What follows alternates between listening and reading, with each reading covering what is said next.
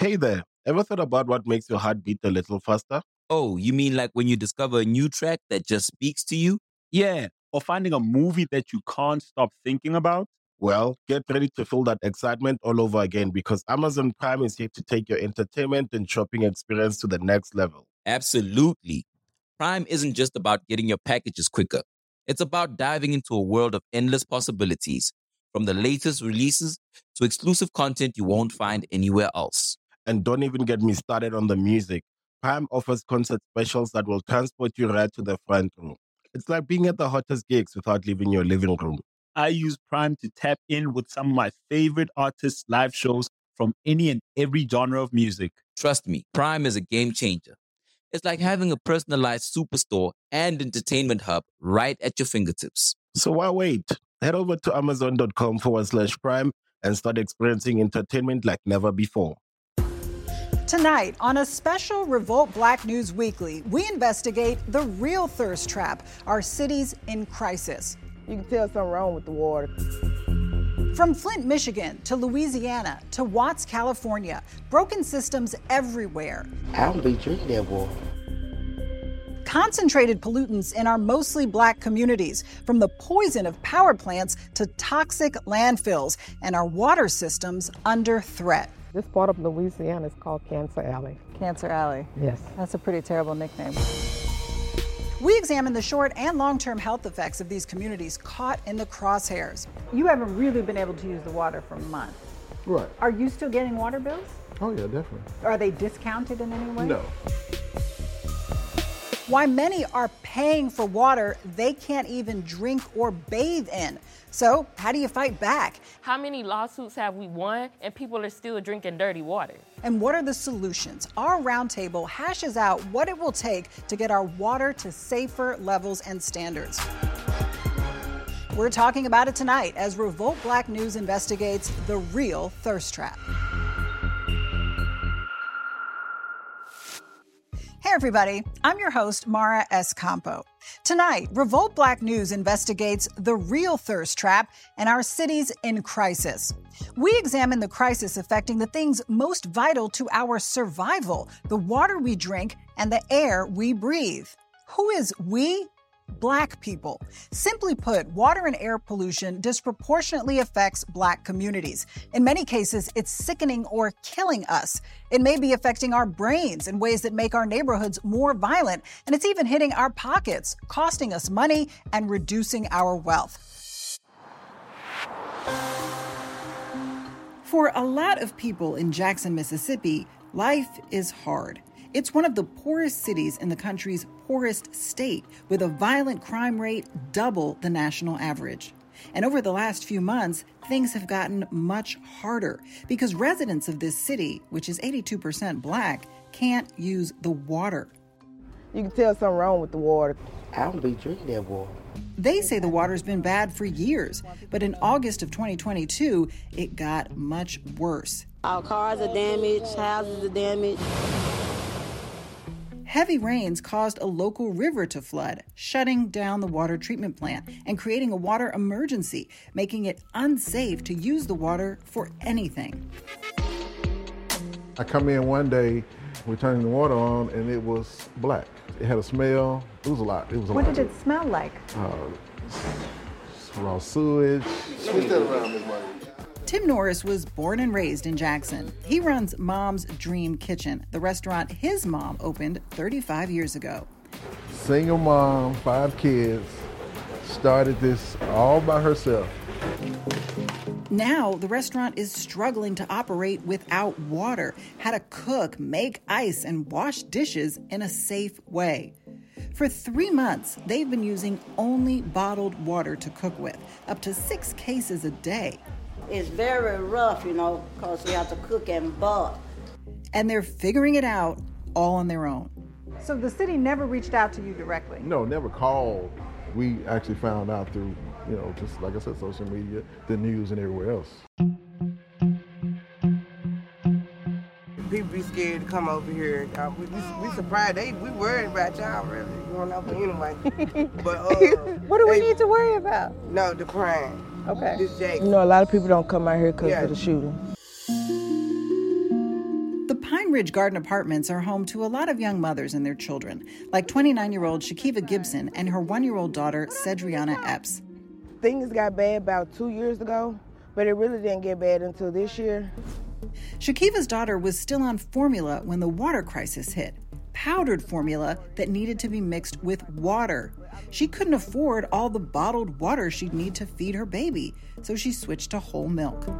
Whole milk is not recommended for infants under a year old, and pediatricians say it doesn't contain the nutrition babies need. What do you think about that? That you're having to change the way you feed your baby because the city's water. That's sad. That's sad. It's really sad. Mississippi shouldn't be going through nothing like this, knowing that we have kids. Shakiva says she can't get to the city's bottled water distribution sites because she doesn't have a car. But these students do. Macy Brown is a junior at Jackson State University. When she realized some people couldn't get to water, she decided to bring water to them. She created a Cash App account and posted a call for help on Twitter. Within two days, she'd raised $3,000 and recruited some friends to help her buy and deliver water, mostly to the elderly and disabled. Why did you feel the need to do this? Because nobody else was doing it. Do you realize how much you need water when it's like limited or you can't use it? Am I gonna use this bottle of water to to hydrate myself or do I have to use it to brush my teeth or wash my hands? Like, you really have to ration how you use your water. What have officials done? We know what you guys have done. What have they done? Argued. the relationship that the capital city of Jackson has with state leadership is a rocky one. I've got to tell you, it is a great day to be in Hattiesburg. It's also, as always, a great day to not be in Jackson. Um, that's Mississippi's governor during the most recent water crisis while speaking at an event about 90 miles from Jackson. What he thinks of Jackson matters a lot. For the most part, states decide how much money to give cities, so governors have a lot of influence over water systems. Jackson's mayor has asked the state for $1 billion to fix the water system. We're the tip of the iceberg. Uh, and legacy cities just like Jackson are going to be vulnerable in this same way. Experts say the state could fix this problem if they really wanted to. How do we know? Because one part of Jackson has a seemingly amazing water system.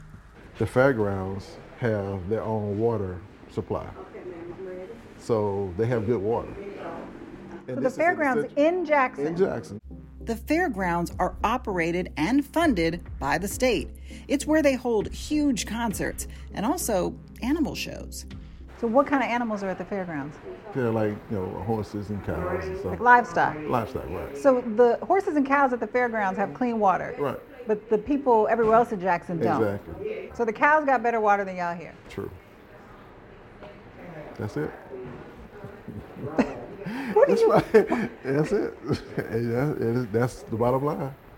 Do you think this would be going on as long as it has if this was a white community? No, not at all. Statistics suggest he's not wrong. Water should be a basic necessity that we shouldn't have to wait or stand in line for. This red line is the proposed Byhalia pipeline. These are people's homes. It's known as environmental racism, a term to describe the fact that black communities are 75% more likely to live near facilities that produce hazardous waste and are exposed to one and a half times higher levels of pollution from water contamination, refinery smoke, and poisonous landfills than white citizens. If you're wealthy, uh, if you're white, you live in a great neighborhood, uh, you don't face the same environmental degradation, right? Uh, and if you do, it's going to get cleaned up like really quickly. Dirty air is associated with asthma, lung disease, and heart disease. Dirty water with lead poisoning, skin lesions, and kidney failure, all of which make COVID 19 more deadly. Many believe these pollutants may also have an effect on our mental health and behavior. We shouldn't have to suffer this way. We're seeing it in predominantly black and poor communities all across the country. In Boxtown, Tennessee, surrounding oil refineries have led to hazardous air quality. Uniontown, Alabama is America's dumping ground, with a local dump containing trash from more than 30 states, as well as 4 million tons of toxic coal ash from a spill in Tennessee. In Benton Harbor, Michigan, city officials discovered lead levels of more than six times the legal limit, though they didn't alert citizens for three years. And in southeastern Louisiana, it's literally a matter of life and death. Many believe a massive concentration of chemical plants is causing cancer rates up to 50 times the national average in an area known as Cancer Alley, which we also visited. We tired of these people coming here killing us already, and now they want to kill our kids and our grandkids. And then there's Flint, Michigan. What do we want? Clean water! When do we want it? Now! Their water crisis documented by CBS's 60 Minutes. In 2014, in the majority black city, officials switched the water supply from the Hey there, ever thought about what makes your heart beat a little faster? Oh, you mean like when you discover a new track that just speaks to you? Yeah, or finding a movie that you can't stop thinking about? Well, get ready to feel that excitement all over again because Amazon Prime is here to take your entertainment and shopping experience to the next level. Absolutely. Prime isn't just about getting your packages quicker. It's about diving into a world of endless possibilities, from the latest releases to exclusive content you won't find anywhere else. And don't even get me started on the music. Prime offers concert specials that will transport you right to the front row. It's like being at the hottest gigs without leaving your living room. I use Prime to tap in with some of my favorite artists' live shows from any and every genre of music. Trust me, Prime is a game changer. It's like having a personalized superstore and entertainment hub right at your fingertips. So why wait? Head over to amazon.com forward slash prime and start experiencing entertainment like never before. Great Lakes to the Flint River in an effort to save money. But they neglected to treat the water properly, and it was so hazardous it corroded the lead pipes. You know, this is not a third world country, but we're living like one. Pediatrician Dr. Mona Hanna-Attisha investigated the effects of the toxic water on Flint's citizens and discovered the lead poisoning of 14,000 children under the age of six. It is an irreversible neurotoxin. It attacks the core of what it means to be you. We will not allow Warren County to become a dump site. But our communities have been fighting back for decades. The protesters were told not to block the trucks. They're now lying in the streets now, blocking one truck, moving into the landfill. If you do not cease this unlawful act, you will be arrested. The environmental justice movement was ignited in the late 1970s by a brave, small, rural community in the Deep South. Residents of Warren County, North Carolina, rose up to protest the dumping of toxic soil in their community, soil full of banned carcinogenic PCBs. I don't want this stuff thrown in my water. We're marching because we do not want this to affect our future. The battle was long and arduous, but in 2004, more than 20 years after the protest started, Warren County was finally declared clean. Jackson hopes their victory is coming soon, too. Are you worried about how this might be affecting her health? Mm-hmm. Because I'm scared that she might get something in her and the lead, yeah, that's affecting kids. We need help. We need lots of help. The kids out here need help. When we come back, the one thing that's made this crisis worse over the last two years, compounding the deaths in some areas COVID. And later, who is responsible for this mess and how can we force them to fix it? That's ahead when the real thirst trap continues.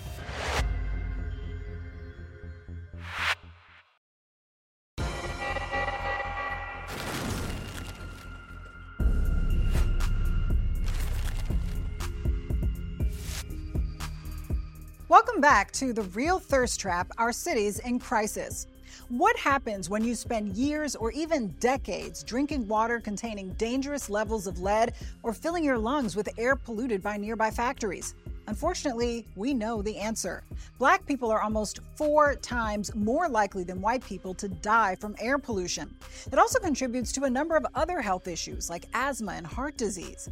These existing health issues made COVID even deadlier for black people in highly polluted areas.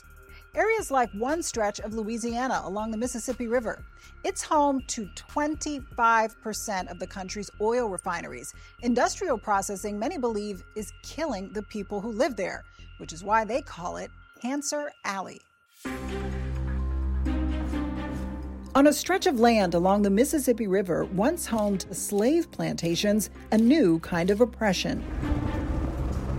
This part of Louisiana is called Cancer Alley Cancer Alley. Yes. That's a pretty terrible nickname. Why do It they is. call this Cancer Alley? because we have so many high rates of people dying with cancer. This area spans 85 miles between New Orleans and Baton Rouge, Louisiana, home to more than 150 chemical plants, refineries, landfills, and factories. It's home to the country's only neoprene plant, which emits a well known carcinogen. And 25% of the country's oil production is done here.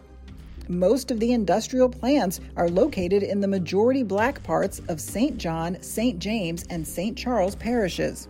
And many who live here, like activist Sharon Lavigne, say they are being poisoned with cancer causing chemicals. How do you feel the presence of all this industry around you? The smell. You could smell a foul odor, like a rotten egg, like chemicals, like ammonia, and our soil is not productive anymore. Pecan trees, I have, I have one tree that's hollow. It bears the pecans. When you crack the pecans, it's hollow. So you have a pecan tree that Yes. is making Pecans, the shell. The shell. But there's no nothing, nut? meat inside. No. So if it's doing this to the plants and the trees, what do you see it doing to the people? I see it killing us. The contraction rates from this region, now unaffectionately known as Cancer Alley, are staggering. Nationwide, the cancer risk is 30 in a million. In Louisiana, it's 46 in a million. But in sections of Cancer Alley, it's 500 in a million. And St. John Parish claims cancer rates of 1,500 per million. A health crisis so alarming, the United Nations has declared it a form of environmental racism and a threat to human rights. By a show of hands, how many of you have had cancer? Okay. By a show of hands, how many of you have lost at least one loved one to cancer? when people start getting sick in our community and everything was oh you got a bad sinus infection or you go take two aspirin for your headache and stuff. We didn't realize all of this was coming from the plant. You got a plant on this side and a plant on this side and i'm in the middle. So i'm the meat. The, the plant is the, is, is the bread and i'm sandwiched in between. Brenda and her brother Leroy survived cancer. Their brother Gibbons did not. yes i love it. I miss him So these are all the cancer associated deaths in your family. Yes. Your grandfather, your grandmother, your brother, and your mother to Yes. cancer. Yes. Loved him a lot. I ain't had him long enough, but it's all right. This is my brother-in-law Raymond. This is my cousin Jackie Fascio Levy. And this is my beloved sister Joyce Pye Jasmine. We're not out here just fighting because we want to. We're fighting because we didn't experience cancer. Our group was supposed to be joined by a fifth cancer survivor, but she couldn't get to us because the road was closed for a chemical spill. Everywhere around is blocked. They don't want us to leave. Can you see or smell anything? Yeah, I can smell um, some kind of chemical in the air. Yeah, it had my nose burning. The major health concern in this area is cancer, but pollutants can cause a range of health problems, including asthma, lung disease, liver failure, skin rashes, and cognitive problems, all depending on where you live, what you're exposed to, and how much. The only way that you can see this level of disparity uh, is when it impacts low income people of color. That's the bottom line. Journalist Erica Hensley has been investigating the effects of lead poisoning on children in Mississippi, which causes permanent, non reversible brain damage. Hensley says even tracking down the most basic health data is hard. A lot of places aren't looking for it because they don't want to find it. It took her three years to get the information she needed to combine lead screening results with a map of Jackson, three years just to determine which communities were most at risk. The whole point of lead poisoning prevention is to find who's at risk and let them know and try and help them. So we're really gaslighting folks into thinking your public health problems are on you, when really the public health problems are on the public and the state health department that's charged with protecting that public. Some say officials may be intentionally dragging their feet. The first thing these polluting industries and corporate interests do is buy off uh, you know your health departments. Most of the leadership comes from the community. It's remarkable. Uh, it doesn't come from elected officials. It doesn't come from government regulators and that's exactly what Sharon is doing. She founded the faith based nonprofit Rise St. James to keep any new facilities out of her community and to force the ones who are here to clean up their mess. Do you think that they want you to just go? They want us to just die. They want us to die off and they can just have all of our land. But that's not going to happen. So we stand here today and we're going to fight. We were being poisoned. No more. You've heard about the impact the water crisis is having on our physical health, but what about our mental health? When we come back, what all of these pollutants may be doing to the brain and how that could be making the streets less safe.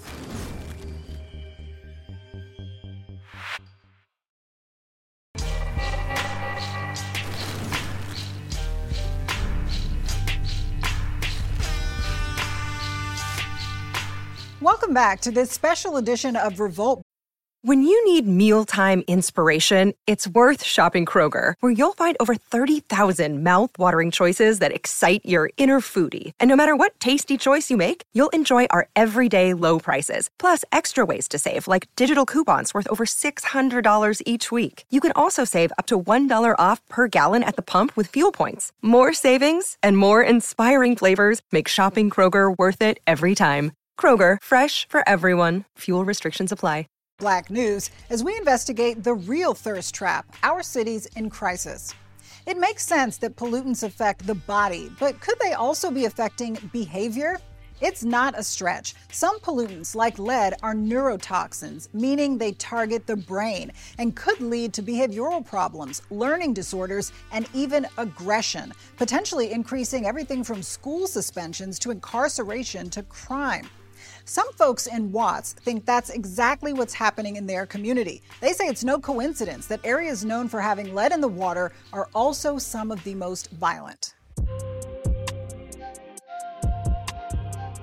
This is Jordan High School in Watts, California, and this is a metal recycling plant that school officials say is poisoning the air, soil, and water.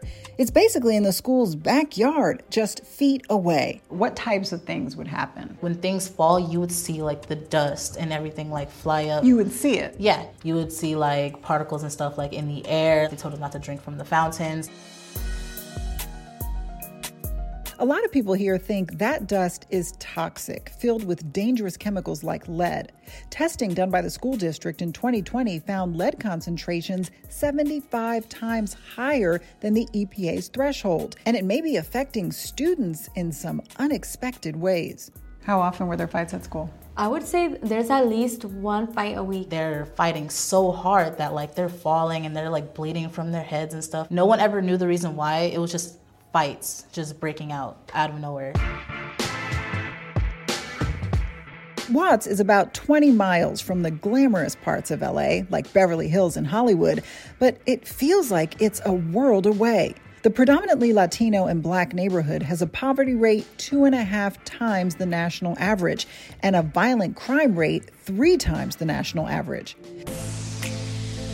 It's also one of the most polluted areas in the entire country, facing toxic contamination for decades, since long before the 1965 Watts riots, with several industrial facilities packed into just two square miles.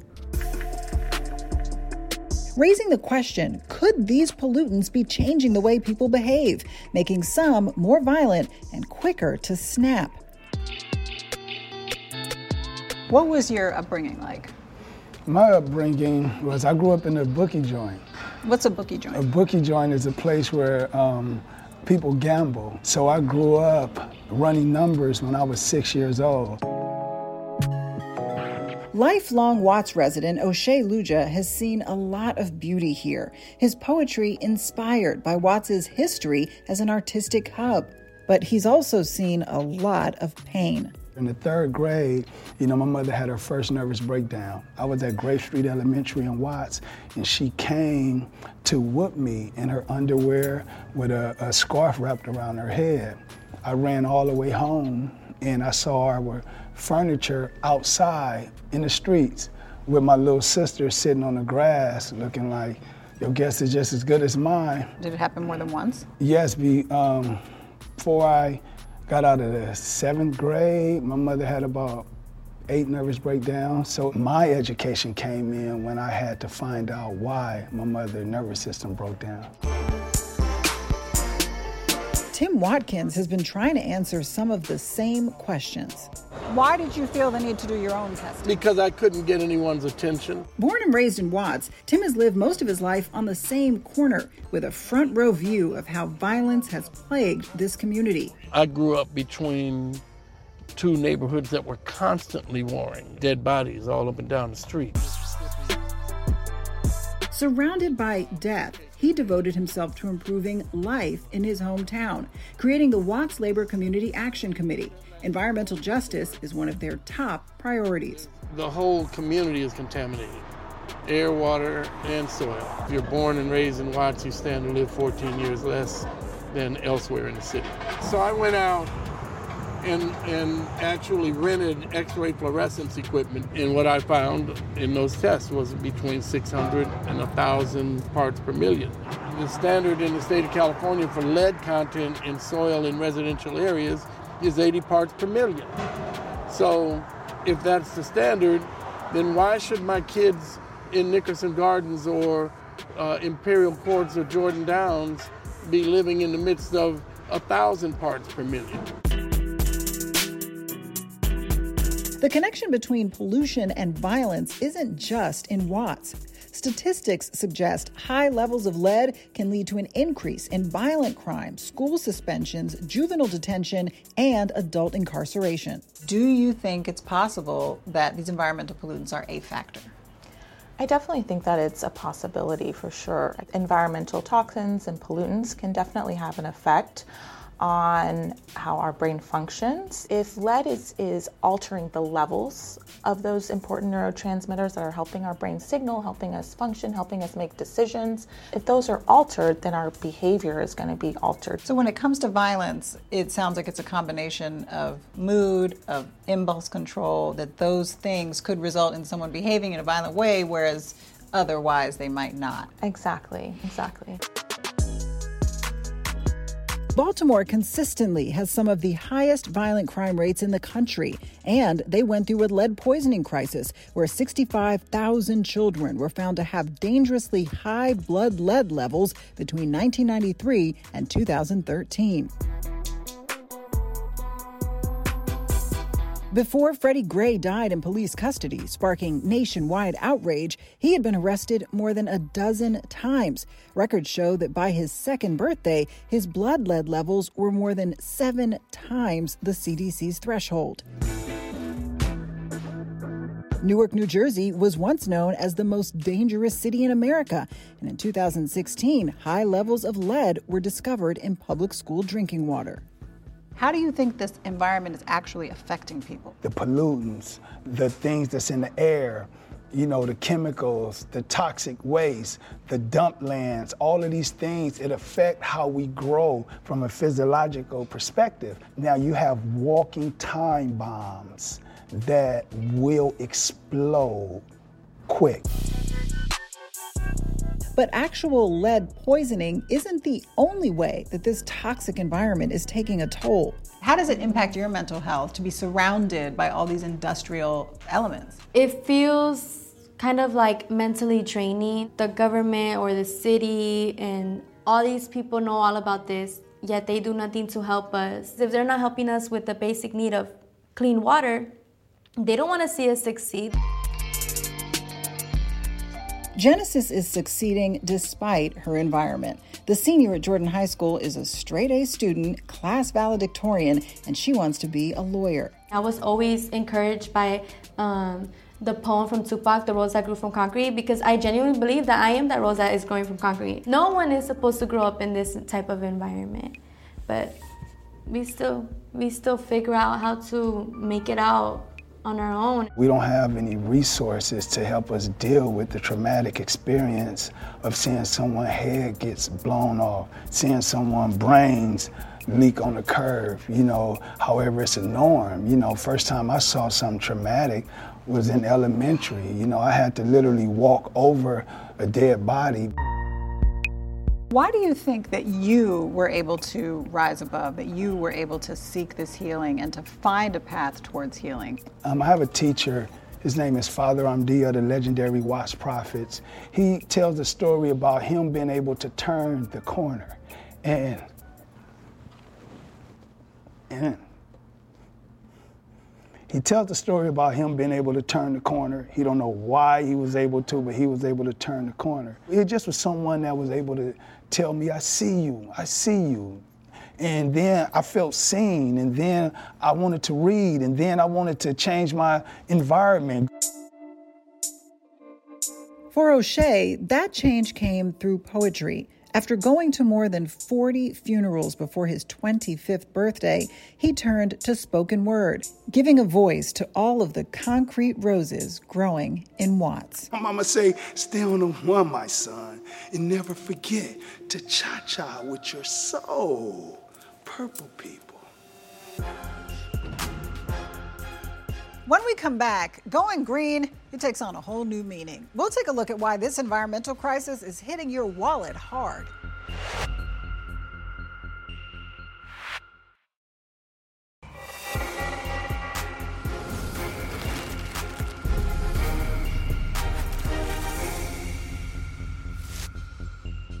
Welcome back. Imagine that your water is shut off and then you get a bill for water you couldn't even use. It's one of the many ways that for some people, this environmental crisis is a.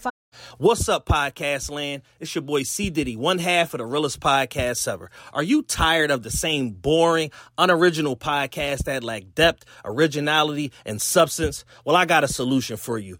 Join us here every Monday and Thursday on Revolt Podcast Network for the realest podcast ever, where we bring you the best in entertainment news, fashion, sports, music reviews, politics, and street culture with a mixture of the most powerful guests that you're going to find anywhere on the internet. Join us every Monday and Thursday for the realest podcast ever financial burden from the added expense of buying bottled water for absolutely all of your water needs to lower property values and higher medical bills.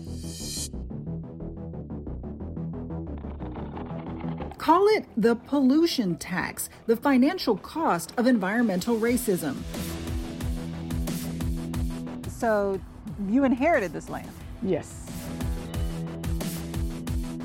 Sharon Lavigne built her house in what's now known as Cancer Alley 35 years ago, before industrial plants invaded this part of Louisiana. A home featuring six bedrooms and three bathrooms, over 3,400 square feet, built on 20 acres of land. When did you build your house? We started to build this house in 1985. You built it yourself? Yes, me and my husband. With your hands? Well, yes, without with our hands. The fact that you built it is what I'm incredibly oh, yes. impressed it, with. It made you feel more close to it because it came from your hands. When did you have it appraised? We had it appraised when we had to get insurance for our home. And at that time, it was valued at $350,000. Okay, so in 1987, it appraised yes. for $350,000. Yes, yes. And then when was the next time you had an appraisal? 2013 or 2014 we had it appraised again because my son was trying to get a house. So we had it appraised, and it appraised at 250,000. Sharon's home didn't lose just 100,000 in value. In 1987, 350,000 was equivalent to 926,000. So she actually lost $576,000, her home's value dropping by 73%. If it had appreciated at the national average rate of about 3% a year, today it would be worth more than $2.5 million. It lost a lot of its value. Yes, it did. Yes, Why? it did. Because of industry, all of this pollution around us. Is there anything else that you could think of that would make this area suddenly less valuable than it was 30 years ago? I don't. I couldn't think of anything. All I know is the pollution. They're driving our property value down. That toxic trickle down affects a lot more than housing prices. There's also the added cost of buying bottled water. I go get like four, four to 12 cases. Bills for water you can't safely use. You haven't really been able to use the water for months. Right, right, yeah. Are you still getting water bills? Oh, yeah, definitely. Are they discounted in any way? No, no, not at all. Students at Jackson State University say they get no tuition break, even though they're often forced to miss class because of water shutdowns. Today, you guys don't have in person classes, your classes are virtual. Have there been any adjustments to your tuition or what you have to pay for your education? That's not how that works. No. we don't we don't get prorated tuition. No, when you what you pay is what you pay. It adds up quick. So the bills are higher, Mm-hmm. you're buying bottled water, you're paying your employees more. Mm-hmm. especially for those already struggling. That cost of water burden, uh, it only exacerbates our ability to pay for other essentials, right? So you have families, right, making that decision, am I gonna pay for water this month? Am I gonna pay my mortgage? Am I gonna pay my electricity, my heat? So Yeah. you've spoken to people who are suicidal. Oh, yes, definitely. Several times, yeah. yeah. What about this specific situation affects them so deeply? Because we're talking about water. We're talking about something that's, you know, uh, that's a necessity. And then, you know, we look at all the high prices of everything, food and everything. So, you know, now I got to add bottled water to my expense. Are they rationing water at all? Oh, yeah. So they go from the big bottles to the smaller bottles. Yeah. But they are definitely rationing. Yeah. But for the polluting companies, hosting up in poor black communities may actually be good for business. Studies suggest penalties for polluters are lower in black communities than in white ones. For big corporations, uh, fines and penalties really just become a line item, right? So it's, it's cheaper for them to continue to pollute than it is to fix the problem of pollution. And it just becomes regular operating expense. And in Louisiana, most major industrial facilities don't pay a dime in property taxes for years.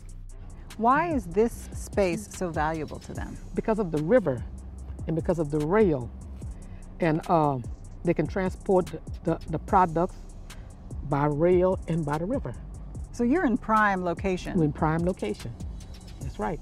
Some people will say, well, why don't they just move? Why should we move? This is our home. This is not the home of the petrochemical plants. They invading our property. We are not invading their property. We know that change never comes without resistance. When we come back, what steps can you take to fight all of this environmental injustice?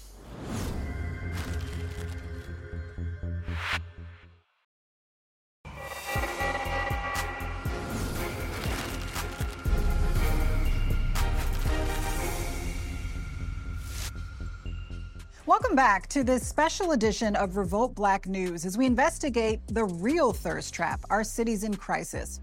Well, you'd never know it from looking at the boards of mainstream environmental groups, but black people have been at the forefront of the environmental justice fight for decades. And we're now joined by a group of those leaders for the most important things we can do right now to tackle this problem. To help us hash this out and fully wrap our heads around it all, we have Kelendra Davis, an environmental justice activist and community organizer, Jeremy Orr, a professor of law at Michigan State University who specializes in environmental and civil rights, and Latricia Adams Adams, a Memphis, Tennessee native. Latricia is also the youngest African American woman appointed to the White House Environmental Justice Advisory Council. Yes, Latricia. Welcome to you all. Thank you for being here to discuss this. So, Jeremy, I'm going to start with you um, because when I go around and talk to family and friends about this story and what I've learned in reporting this story, everybody has the same question Who is supposed to fix this? So, I pose that question to you Who is responsible for fixing these issues? I think it's the people who are responsible for causing the problem, right? And oftentimes we can look and, and place that blame squarely on our government, right? State governments, uh, local governments, uh, and federal governments who have kind of allowed, not only allowed, but oftentimes required uh, certain toxic infrastructures to be placed in black communities, low income communities, and, and have subjected our communities to uh, environmental degradation for decades. So, are those elected officials? Yeah, I mean, we've got to look at our elected officials who are, uh, you know, tasked with appointing the people who lead different, you know, utilities, different agencies. Um, you know, we also have our community folks as well, you know, in the space trying to hold them accountable. Uh, so I think it's it's absolutely, you know, kind of our elected and, and appointed officials. And Latricia, you are working with the White House on this. What are you hearing from the White House about their commitment to this issue? So right now, there have been some of the most uh, monumental funds um, that have been contributed towards environmental justice. Even the use of the terminology um, environmental justice literally was historical. Um, while there has been quite a bit of investment from a funding perspective, it's still not clear if that funding will go directly to frontline communities, particularly with African American and Latinx communities. Um, we know that oftentimes when the feds uh, release that money to the state and it gets to the local level, it gets really, really gray. So you can pour money as much as you like, but if it's not connected to the root of the issue, if there's not accountability um, from a community perspective to ensure that those people who have received legacy harm, if that that's not being properly addressed, then that funding really is null and void.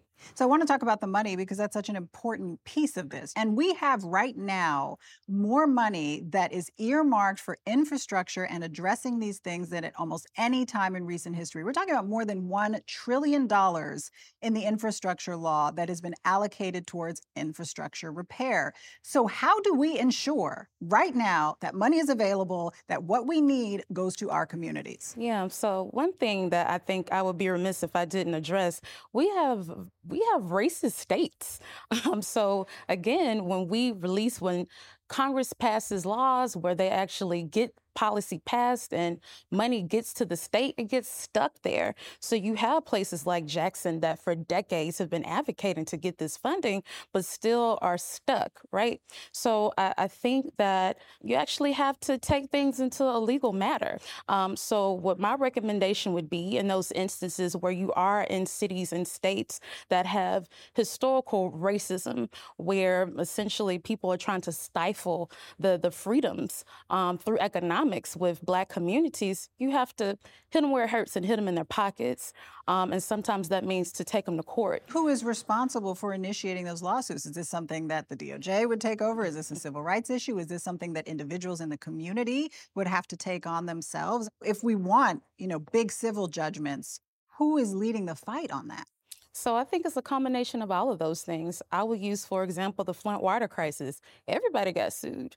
So everybody was implicated. That means from a federal perspective, that means from a state perspective and a local perspective. Everyone that was complicit um, with contributing to this massacre needs to be held accountable. So it did take from a grassroots perspective where you had a class action lawsuit that stemmed from community. So you have to lawyer, lawyer up from all facets. Kelendra, you feel a little differently. You feel that this is not something that we can address within the framework of the existing system. What do you think needs to happen? I think it's just a tad bit crazy to go to the system for the solutions when the system caused the problems. So whether that's on a federal level, a state level, or a local level, um, that it just it does it just doesn't make sense.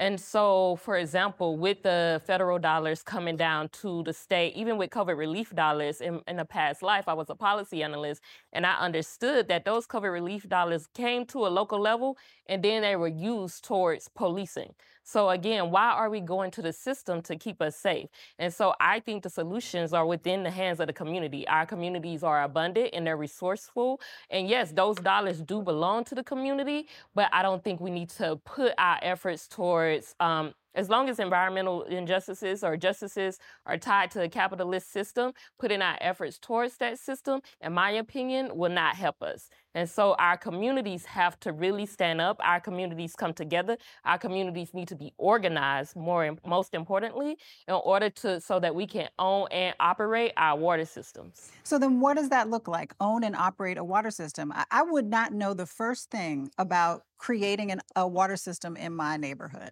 I mean, a bucket, a boil some water. I wouldn't know what to do.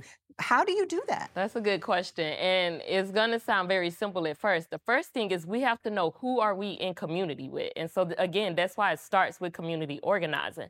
But I can talk about one of the efforts or some of the efforts I'm involved in in Jackson, Mississippi, and not only in Jackson, also in rural Mississippi.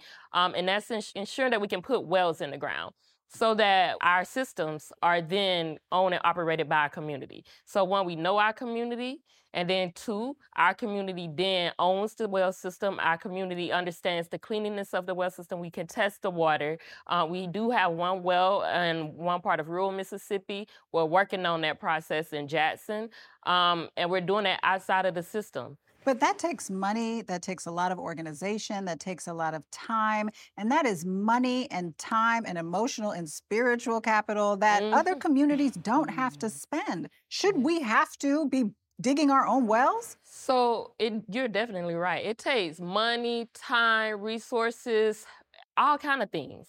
But we can ask ourselves how much money was given to bring in um, plastic water bottles to Jackson? Communities have resources. Communities are abundant, especially black communities. So I don't want to look at it as if we're powerless. The problem is, is that systems are organized and that systems are trying to take that power from our communities. Is the problem is, is that we focus so much on harm reduction. But harm reduction is not sustainable. Like you said, this is a decades long fight. How many lawsuits have we won and people are still drinking dirty water? It sounds like, and, and you tell me if I'm understanding correctly, mm-hmm. it sounds like you're saying it's not that the system is broken, but that the system is working the way it's supposed to. Correct. And so we can't work within the framework of a system that is intended to have these effects. Right. The system needs to be dismantled, mm-hmm. and we need to create our own. And before we go, one final thing, each of you, what is one thing, if somebody watching this right now wants to get involved and take action, but they're just one person, what is one thing that someone can do that you think will have impact? This is going to sound really simple. Please get your water tested because the first step is knowing what's in your water. So I think a big thing that, that we can do is is um, make sure that we're reaching out to our water system, right, and, and learning about what resources are available to remediate the problem uh, and allowing them to do it. Yeah, just making sure talking to the again the people in your community and figuring out the ways to come up with sustainable solutions, figuring out what works for your community, figuring out if that's a well system, if that's rain catchment, that and understanding too that we have the resources. Because we are not powerless, as you said. Right. Thank you guys all for your time and helping us break this down. I really appreciate it. Yes. Well, for you at home, we hope you've had an eye opening view at what many Black communities are facing and have offered some solutions for activism as we continue to fight for our water safety and our mental and physical health in this journey. The real thirst trap and our communities in crisis. Thank you for joining us. I'm Mara Schiavocampo.